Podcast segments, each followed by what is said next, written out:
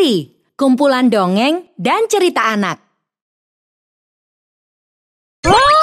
Yuk dukung Riri dengan menekan tombol subscribe. Jangan lupa bunyikan tanda lonceng untuk notifikasi. Selamat menonton. Nenek Tua dan Pemburu Andal. Finlandia adalah sebuah negara di Eropa yang dikenal sebagai negeri es. Musim dingin jauh lebih lama, serta banyak daerah yang diselimuti salju hampir sepanjang tahun. Saat musim dingin, suhu rata-rata di negara itu adalah -1 derajat Celcius. Masyarakat Finlandia lebih suka berburu dan menebang kayu daripada beternak atau bertani. Hal itu disebabkan karena musim dinginnya yang dahsyat, membuat setiap daerah menjadi membeku. Matahari bahkan terlihat malu-malu.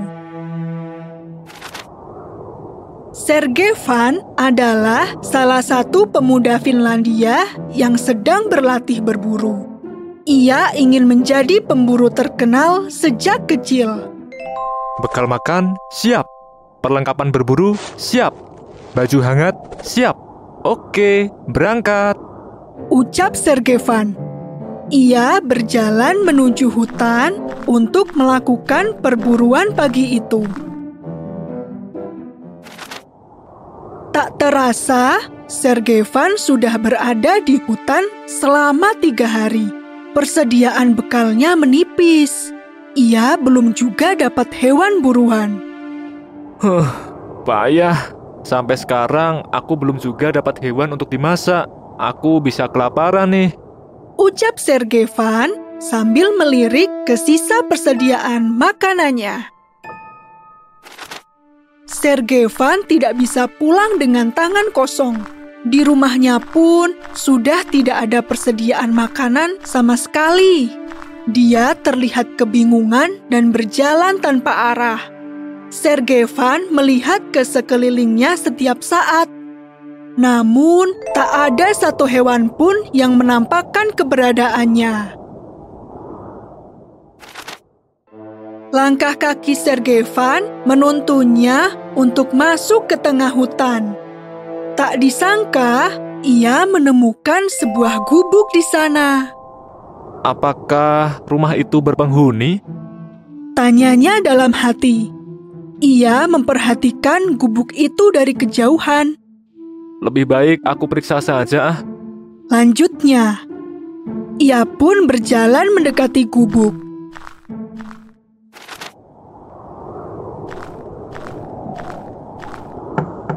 Permisi, apakah ada orang? Tanya Sergevan yang berdiri di depan pintu.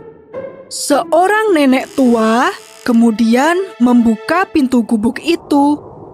Ada apa ya? Tanya sang nenek. Sergevan tersenyum lega mengetahui ada orang yang tinggal di sana. Bolehkah aku menginap di sini? Sejak kemarin, aku belum berhasil mendapatkan hewan buruan. Persediaan makananku pun telah habis. Katanya. Boleh, silakan masuk. Jawab nenek. Mereka kemudian duduk di depan perapian untuk menghangatkan badan. Si nenek kemudian bercerita. Dulu aku mempunyai murid berburu. Ia menjadi lebih hebat setelah belajar dariku. Sergevan pun merasa tertarik ketika mendengar cerita itu. Sergevan mendengar cerita nenek tua itu dengan sungguh-sungguh. Sebenarnya, rahasia berburu di tengah hutan salju adalah nyanyian.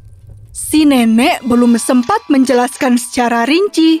Sergevan malah sudah berlari ke dalam hutan lagi. Seketika itu, Sergevan melihat seekor rusa yang melintas. Ia pun mulai bernyanyi lagu Him for the Hunter dengan riang gembira. Winter, winter, the best winter for the hunter. Come, come. Sergevan bernyanyi sambil membidik rusa itu. Sayangnya, ia tetap saja gagal. Sergevan kembali ke gubuk itu dengan wajah yang terlihat putus asa. Oh, aku gagal lagi. Cara yang kau berikan ternyata tidak ampuh, Nek. Keluh Sergevan. Ia pun kembali duduk di depan perapian sembari meratapi kesialannya. Nenek tua itu berkata pada Sergevan, "Jika mau berhasil, kau seharusnya memilih lagu yang lembut." Dan belum lengkap penjelasan dari si nenek, Sergevan sudah lari lagi menuju ke hutan. Ia sangat tak sabar untuk menjalankan perburuan menggunakan taktik dari nenek itu. Sergevan kemudian melihat sekelompok kelinci yang sedang menggali salju untuk dijadikan rumah. Sesuai saran dari sang nenek, ia mulai bernyanyi lagu dengan sangat lembut. I see the snow, I see the deer, oh the Santa is near. Namun, cara itu gagal lagi. Sekelompok kelinci kabur entah kemana. Sergevan kembali pulang dengan wajah yang murung. Kini, ia tak percaya lagi terhadap saran yang diberikan si nenek tua. Nenek membohongiku ya? Aku sudah mencoba bernyanyi dengan sangat lembut. Tetapi sekelompok kelinci itu malah berlari dan menghilang. Tanya Sergevan. Nenek tua itu kemudian menepuk punggung Sergevan. Bagaimana mau berhasil? Kalau kamu tidak sabar, dulu muridku juga sepertimu, tidak mau mendengarkan penjelasan sampai selesai, kata nenek tua. Memangnya nenek belum selesai bicara? Tanya Sergevan. Ya belum, tapi kamu sudah buru-buru pergi, jawab nenek. Si nenek kemudian melanjutkan. Kau harus ingat ya, hewan pun bisa merasakan dan mencium kehadiran manusia. Jadi, sebelum pergi berburu, kamu harus mandi dan mengganti baju, supaya hewan tidak bisa mencium aroma keringat tubuhmu. Begitu ya? Sahut Sergevan. Iya. Selain itu, pemburu juga harus tenang. Ketika hendak membidik hewan, kamu harus bergerak tanpa suara. Telinga hewan itu jauh lebih peka dari manusia. Jelas, nenek. Lalu, kenapa aku harus bernyanyi? Tanya Sergevan. Nyanyian itu hanya sebagai penyemangat. Lakukanlah sebelum berangkat berburu, jawab nenek. Sergevan kemudian mencoba untuk berburu lagi. Kali ini, dia benar-benar menjalankan satu persatu saran dari nenek tua itu. Badan Sergevan sudah bersih, ia juga makin bersemangat. Kali ini aku tak boleh gagal, serunya sambil berjalan mencari hewan buruan. Seekor rusa terlihat sedang berjalan di antara banyak pepohonan. Sergevan perlahan melangkah dengan sangat tenang. Ia mengarahkan senapannya ke rusa itu. Seekor rusa berhasil ia tangkap. Yuhu! Teriaknya. Sergevan akhirnya berhasil setelah sekian kali gagal. Sergevan pulang ke gubuk si nenek dengan rasa bangga. Ia juga berhasil membawa seekor rusa di tangannya. Nek, lihat, aku berhasil! Teriak Sergevan sambil berjalan masuk. Nah, berhasil kan?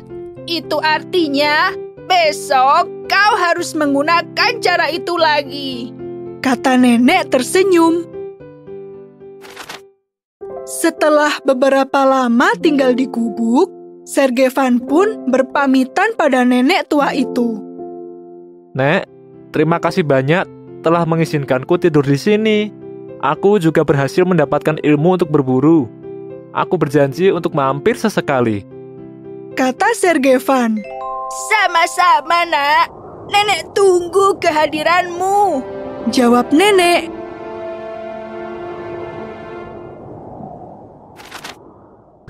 Seminggu kemudian, Sergevan hendak mengantarkan sup hangat untuk si nenek. Namun, ia terkejut ketika melihat rumah nenek itu berubah menjadi gubuk reot yang hampir roboh. Gubuk itu juga terlihat lama terbengkalai, tak dihuni oleh siapapun. Loh, jadi siapa sebenarnya nenek itu? Riri punya banyak video dongeng yang menarik loh. Ada cerita rakyat, dongeng dunia, fabel, hingga kisah misteri. Jangan sampai ketinggalan cerita terbarunya. Tayang setiap hari Jumat hanya di channel Riri. Ayo, subscribe channel Riri di YouTube sekarang.